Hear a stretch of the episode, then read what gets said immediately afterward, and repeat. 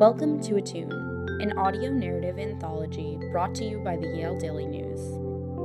In order to stay in tune with others, we bring you compelling narratives about the everyday and the extraordinary, stories of human interaction and relationships. In this series, you'll hear student produced short stories, plays, and poetry, as well as voice talent and original soundtracks by both Yale students and alumni. Whether you're listening on a drive or in quarantine, while making dinner or taking a walk, by yourself or with friends, we hope this collection of stories brings everyone a little closer together. Today, you'll be hearing two short stories and two poems. The first short story is titled A Dirtbag Cleans House. It was written and read by Josh Brockmeyer. For those who would like to follow along as they listen, there's a link in the episode description to all the written work included. Turn your thoughts to the story of a man who made a home out of his grandmother's old Lexus so he could indulge in a summer of outdoor exploration. Last August, I tore apart my home. To start, I opened the hatchback. For the past three summers, I lived in a black Lexus, my grandma's old car. Like a kid told to clean his room, I kept everything hidden under my bed, a 32 inch wide plywood platform. Out of sight, out of mind. The closet was above the back right wheel. Clean, okay, cleanish shirts in a plastic tote, dirty clothes in a duffel bag. The kitchen and pantry bins were stacked by the rear passenger door. Coffee and spices rested on top. The library, a brown milk crate, sat within reach of my bed. Rivers of empire, water, aridity, and growth in the American West, the exploration of the Colorado River and its canyons, the guide's guide, reflections on guiding professional river trips. One family vacation, I went whitewater rafting. Our guide recruited every middle schooler on the trip. When you're in college, you should be a raft guide. I listened. After freshman year, I moved to Glenwood Springs, Colorado, to live out my dirtbag fantasies. I drove to Glenwood. I planned to pitch a tent for the summer, but the cheapest campsite I could find, a square of dirt next to a latrine, was $500 a month, more expensive than apartment prices back home in Nebraska. So I camped in my car. The first summer, I didn't have a bed frame, so I slept on the slightly tilted, folded down seats and spooned with the wheel well. The second summer, I made my bed. Luxury sleeping arrangements for $50 in plywood and 2x4s. Ten of us slept in the boathouse parking lot. We were the company's homeowners association. We had the finest sleeping arrangements our rent, cleaning the bathrooms one night a week, could provide. HOA membership perks included access to showers or a river bath, whichever was warmer. Our homes were parked 20 yards from the railroad tracks. Officially, to bypass zoning regulations, we were security. One day, my younger sister called. I told her about my living situation. She began to tell friends and family members he's homeless. I disagreed. My bed was 72 inches long. I am 74 inches tall. My toes hung over the edge. There was a three inch gap between my shoulder and the ceiling. To wake with a start meant to start my day with a headache. I'd never slept better. As guides, we worked seven days a week, two or three trips a day. Up by eight, load the boats, safety speech, bus ride, down the river, rapids, canyon, flat water. Hopefully earn tips. Load the next trip, tie down the boats, eat, sunscreen, bus ride, down the river, rapids, canyon, flat water. Hopefully earn tips. Work's done, surf the kayak wave, nap, shower, go out to eat, stumble back home, sleep, repeat. At home, my brother and I have always shared a room, lights on and off at any time, doors thrown open and slammed shut, elaborate Lego towns sprawling across the floor. There was a three foot gap between our twin sized beds. When he was little, my brother would wake up at five in the morning and begin to whisper, Josh, are you awake? He repeated that in a hissy voice, a whisper trying to be loud until I was, indeed, awake. In Glenwood, my car, my black solar collecting metal box of a home, didn't cool down until 1 a.m. I slept with the windows open. Occasionally, I woke up to raindrops and wind blowing on my face. Peanut butter for breakfast, canned meat for lunch. Bears were a concern, drunk raft guides were an annoyance. But I could go to bed whenever I wanted. I woke up to the sun shining in my face, not to my brother's Are You Awake inquisition. I got to decorate. Would I rather stare at a life jacket or a climbing rope as I fell asleep? My car was a place of my own. I cleaned my car in the driveway of my parents' house. A summer's worth of dirt and disorder emerged during deconstruction. I hurried. Fall semester started in a few days. You better not leave any of the stuff for me to clean up, my mom said. But she did help with the mountains of laundry and the holes in my pants. As usual, I allotted too little time to adapt from floating on the river to studying in the library.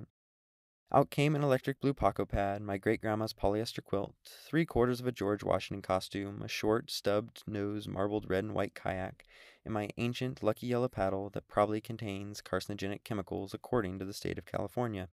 I vacuumed until I couldn't see any more Colorado dust. The car was empty. The odor was the last thing to go. I spent many nights in my car, at the trailhead, surrounded by cows, cocooned in seven inches of snow, hidden in a supermarket parking lot. Usually I'm nervous. Will someone see me? Am I allowed to be here? What if someone tries to break in?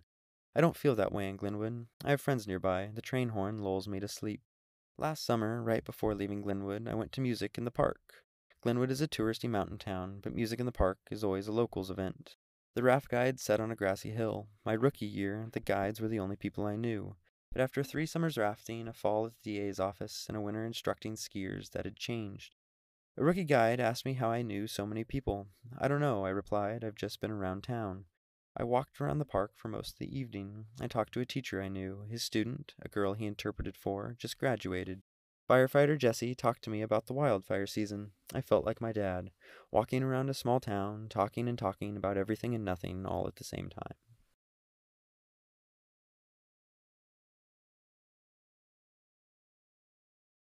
Our next story is entitled For a Friend Who is at a Distance. It was written and read by Isabel Thomas. In this piece, observing a passing cyclist and walker sends the narrator on an introspective journey about the meaning of friendship. Today, for the second time since I've been here, I caught sight of the same pair of teenagers on their way home from school. The first time I saw them, I'd been lingering at the kitchen window of our apartment in East Rock, admiring the last fleeting days of summer and debating whether to make myself a snack before dinner. The sight of them gave me pause. That time, I even lazily made a joke about one of them to my roommates. A failed attempt to deflect how captivating the scene was. This time, though, I almost physically ran into them earlier this afternoon as I was on my second walk of the day, chatting distractedly with my younger sister on the phone. I don't remember seeing them before they were less than half a block away from me. And when I did spot them, I lost track of what my sister was giggling about as she ran errands back home. Her reception was spotty, but I was hoping the conversation would continue for fear of having nothing to do as they passed me. The pair seemed to have been in a lazy conversation, where one was enthusiastically describing an experience from their school day, as the other biked slowly and contemplatively next to them. The bike was one made for cycling, but had been repurposed for the everyday use of a seemingly both preoccupied and attentive teenager, as so many of us are. Both of them had masks nearby, but neither of them wore one. As I passed the one on the bike, still listening to the other speak, they lifted their head, almost meeting my gaze. Instead, though, their eyes seemed to fall on my chest, and I briefly wondered if they were intrigued by the fanny pack I had slung sideways around my torso. Much like the first time I had spotted them, I was struck with a rush of what I wish I had. There was something both kind and impractical about the one on the bike, moving the pedals thoughtfully next to the other on foot. Afterwards, I found myself listing all the people I would bike slowly next to if they asked me to. Both my sisters, of course, friends from high school who had kept their promise of forever friendship, my parents, even though they would insist that I walk the bike instead, a few friends from college who made it clear early on they'd do the same for me, any woman of color who felt like they needed it, a handful of boys I had a crush on during my first year, and you. I wondered if the sight of me biking slowly next to you would feel the same way to a stranger as the pair of teenagers felt to me. Would the onlooker distractedly glance at us, smiling in that way that strangers do when they want to compliment someone but don't know how? Or would they secretly wish that the roles were reversed, that it was me on foot and you on the bike? That first time in the kitchen, I found myself caught up in the pure logistics of the situation. Had the one on foot not asked the other to dismount? If it were you and me, you wouldn't hesitate to, right? Would I have been able to balance for so long at such a slow pace? But you would put your hand out to steady me before I fell. You always do. Was there a desire to break the conversation to glide unhindered down Whitney? Would you have wanted me to leave you behind? But what held my attention the second time was entirely different. All summer, I simultaneously admired and envied every cyclist that sped by my family on our weekend walks or just me, as I ran alone every other muggy July morning. I wondered vaguely what it'd be like to dress entirely in fitted spandex and ride completely bent forward, soaring into the calm summer breeze. But when it comes down to it, Neither the speed nor the attire makes me wish I was one of them.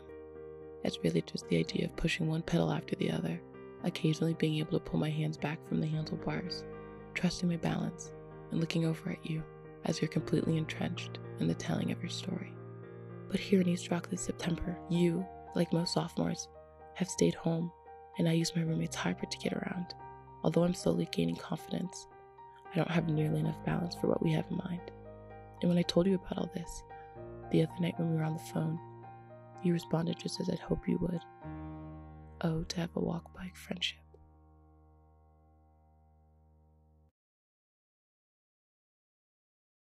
Next up is a poem called Autumn Walk at Beechwood Farms. It was written by Yale alum Judith Sanders and is read by Molly Hill. You'll hear original music composed by Antoine Christo. This piece explores how putting a name to images and sensations allows us to hold on to memories and linger in a state of nostalgia.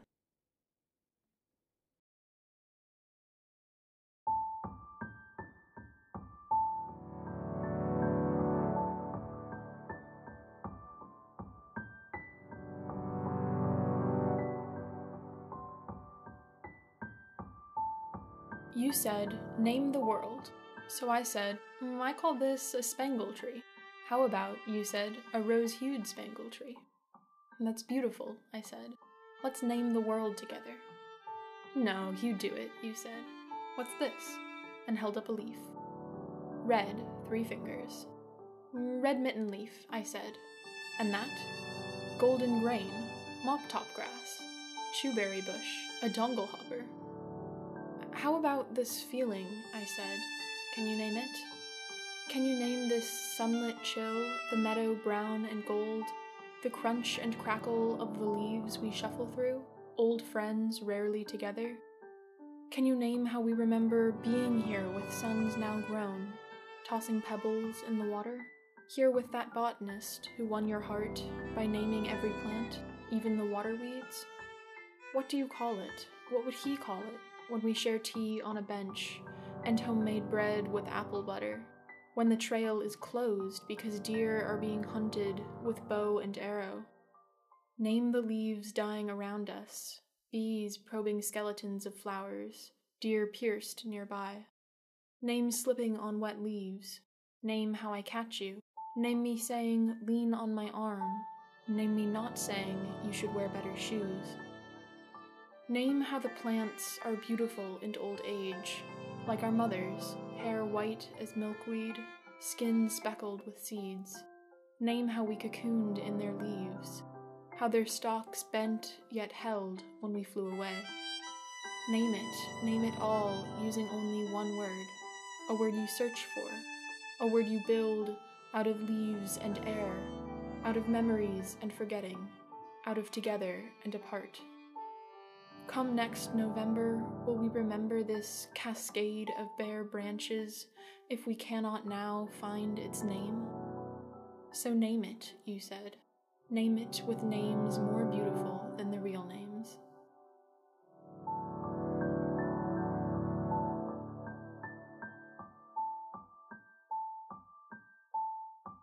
Our final piece is another poem by Judith Sanders titled Snowstorm Dragball.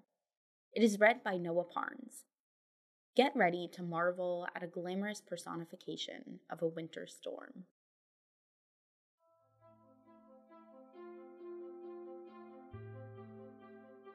Monday to Friday, the city played it straight, all work shirts and steel toed boots.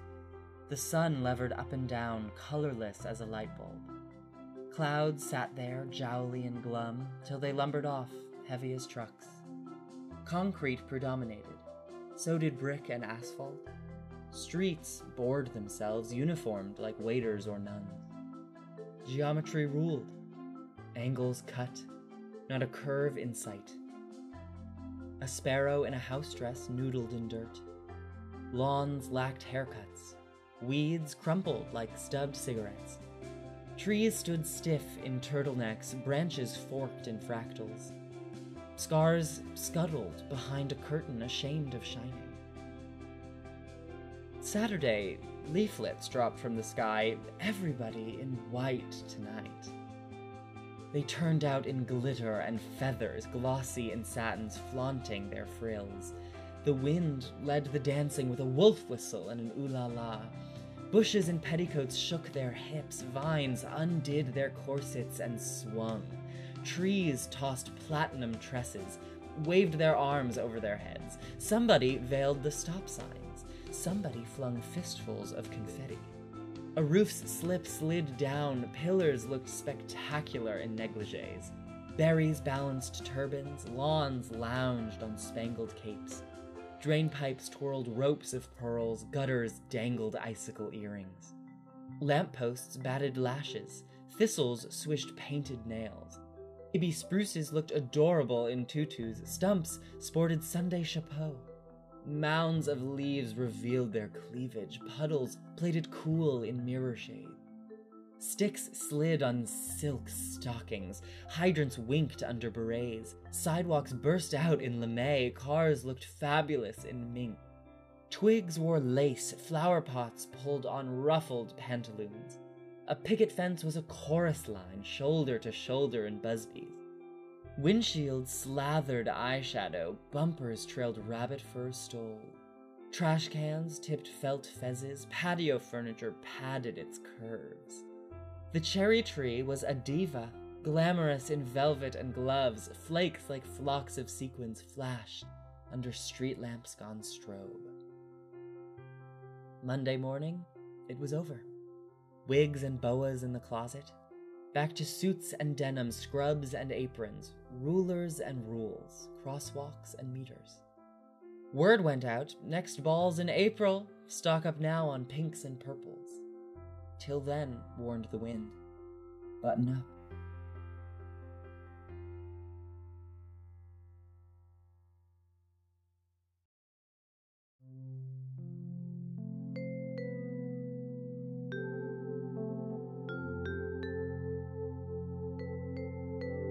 Thank you for listening to this episode of Attune, the second episode of our fourth season. It was produced by Sophia Lee, Laura Palacio Londono, Mitchell Davis, Liana Schmitter Emerson, as well as me, Elena Unger. I'm Elena, your host for today.